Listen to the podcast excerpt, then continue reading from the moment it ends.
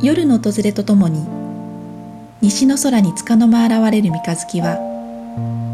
だんだんに膨らんで半月になりました。今宵は上限です。こんにちは中里園子です。山口彫子です。日々を無理なく心地よく自然のリズムに寄り添い過ごすためのヒントをお届けするムーンテイルズ春は軽やかなスイーツが美味しい季節ですよね。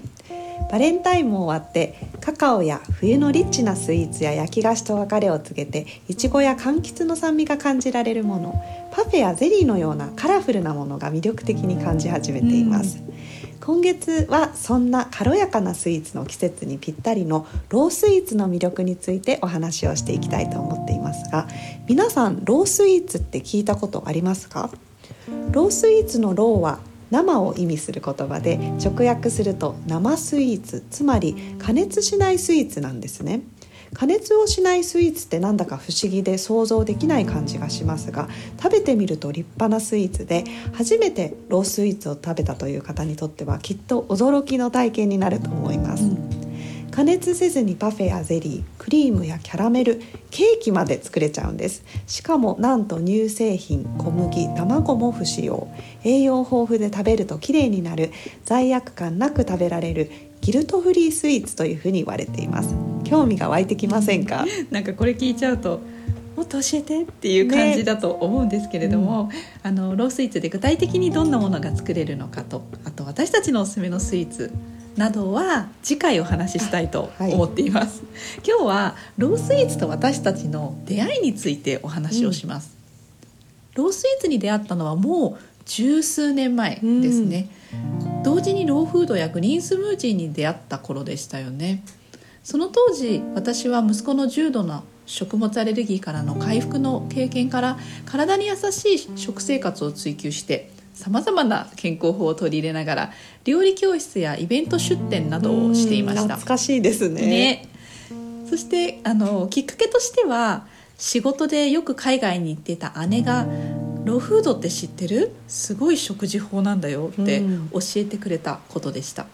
ローフードは直訳すると生の食べ物。つまり加熱しないご飯ということで、うん、まあサラダとかはね想像できると思うんですけれども、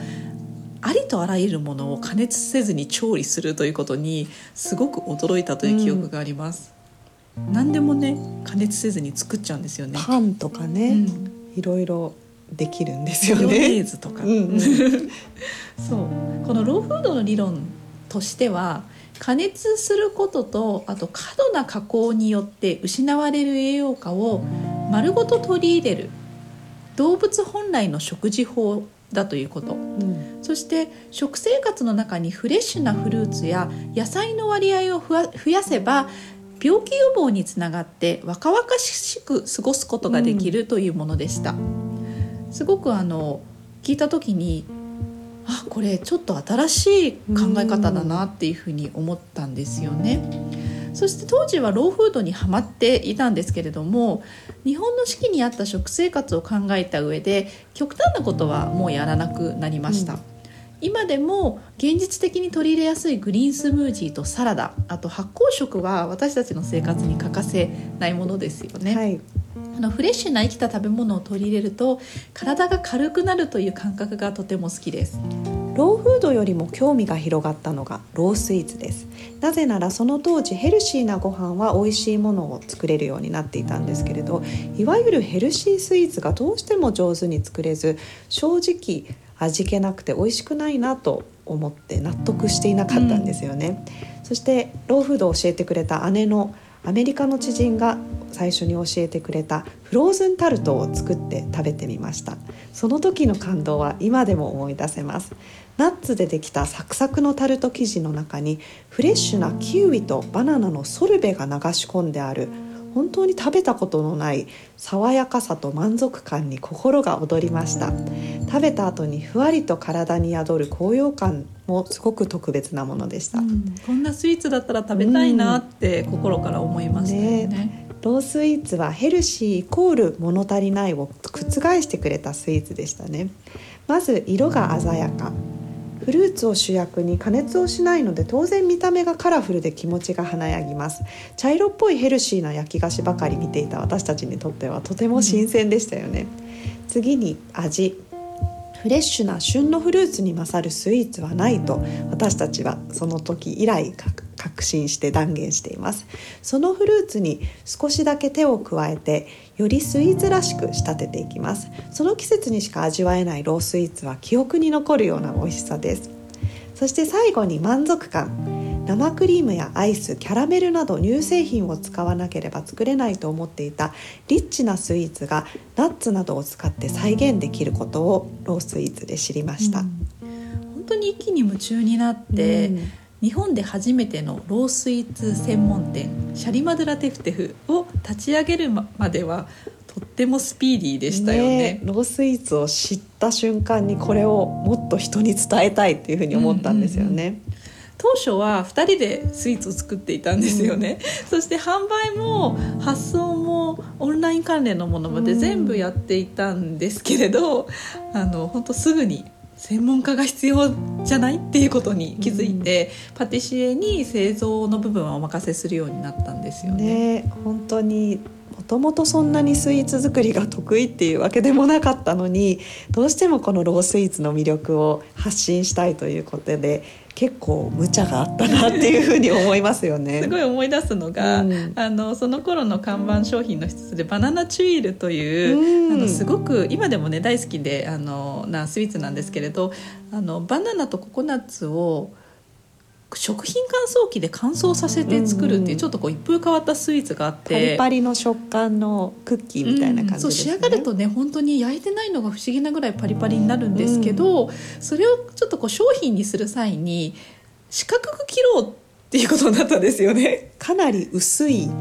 クッキーですですよね。でも、うん、そのタイミング見ないとあっという間に乾燥していってしまうし、うん、もうなんか四角く切りたいので全てがボロボロになっていくみたいなことがあって。信じられないぐらいロースが出てしまったりとかしてましたよね。無理だよってなったのがきっかけで、うん、そしてその当時の知人であのパティシエをやっていた女の子にその話をしたら彼女もすごくヘルシーなものに興味があって、うんうん、あそのそれやってみたいっていうふうに言ってくれたんですよね。ね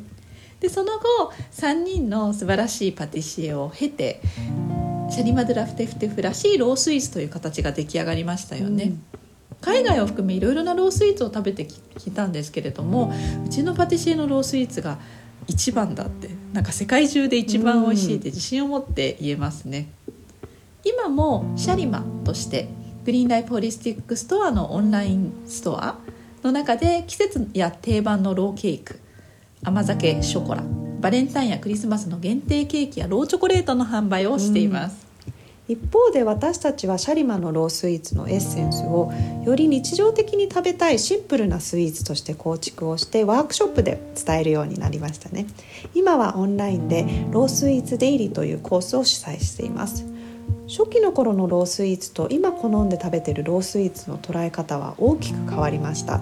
当初参考にしていた英語のレシピ本に登場する海外のスイーツのレシピは基本的にとっても甘くて油分が多くてくどい出来上がる量も多くて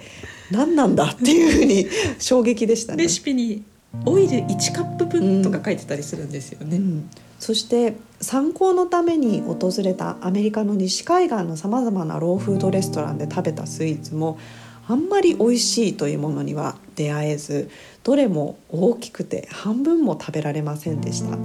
日本人の味覚の繊細さに合う甘さの調整といかに軽く仕上げるか食べた後のすっきり感を追求するようになりました、そして日本の四季折々の恵みである旬の果物が主役の現在の私たちの伝えたいロースイーツへと変遷していきました。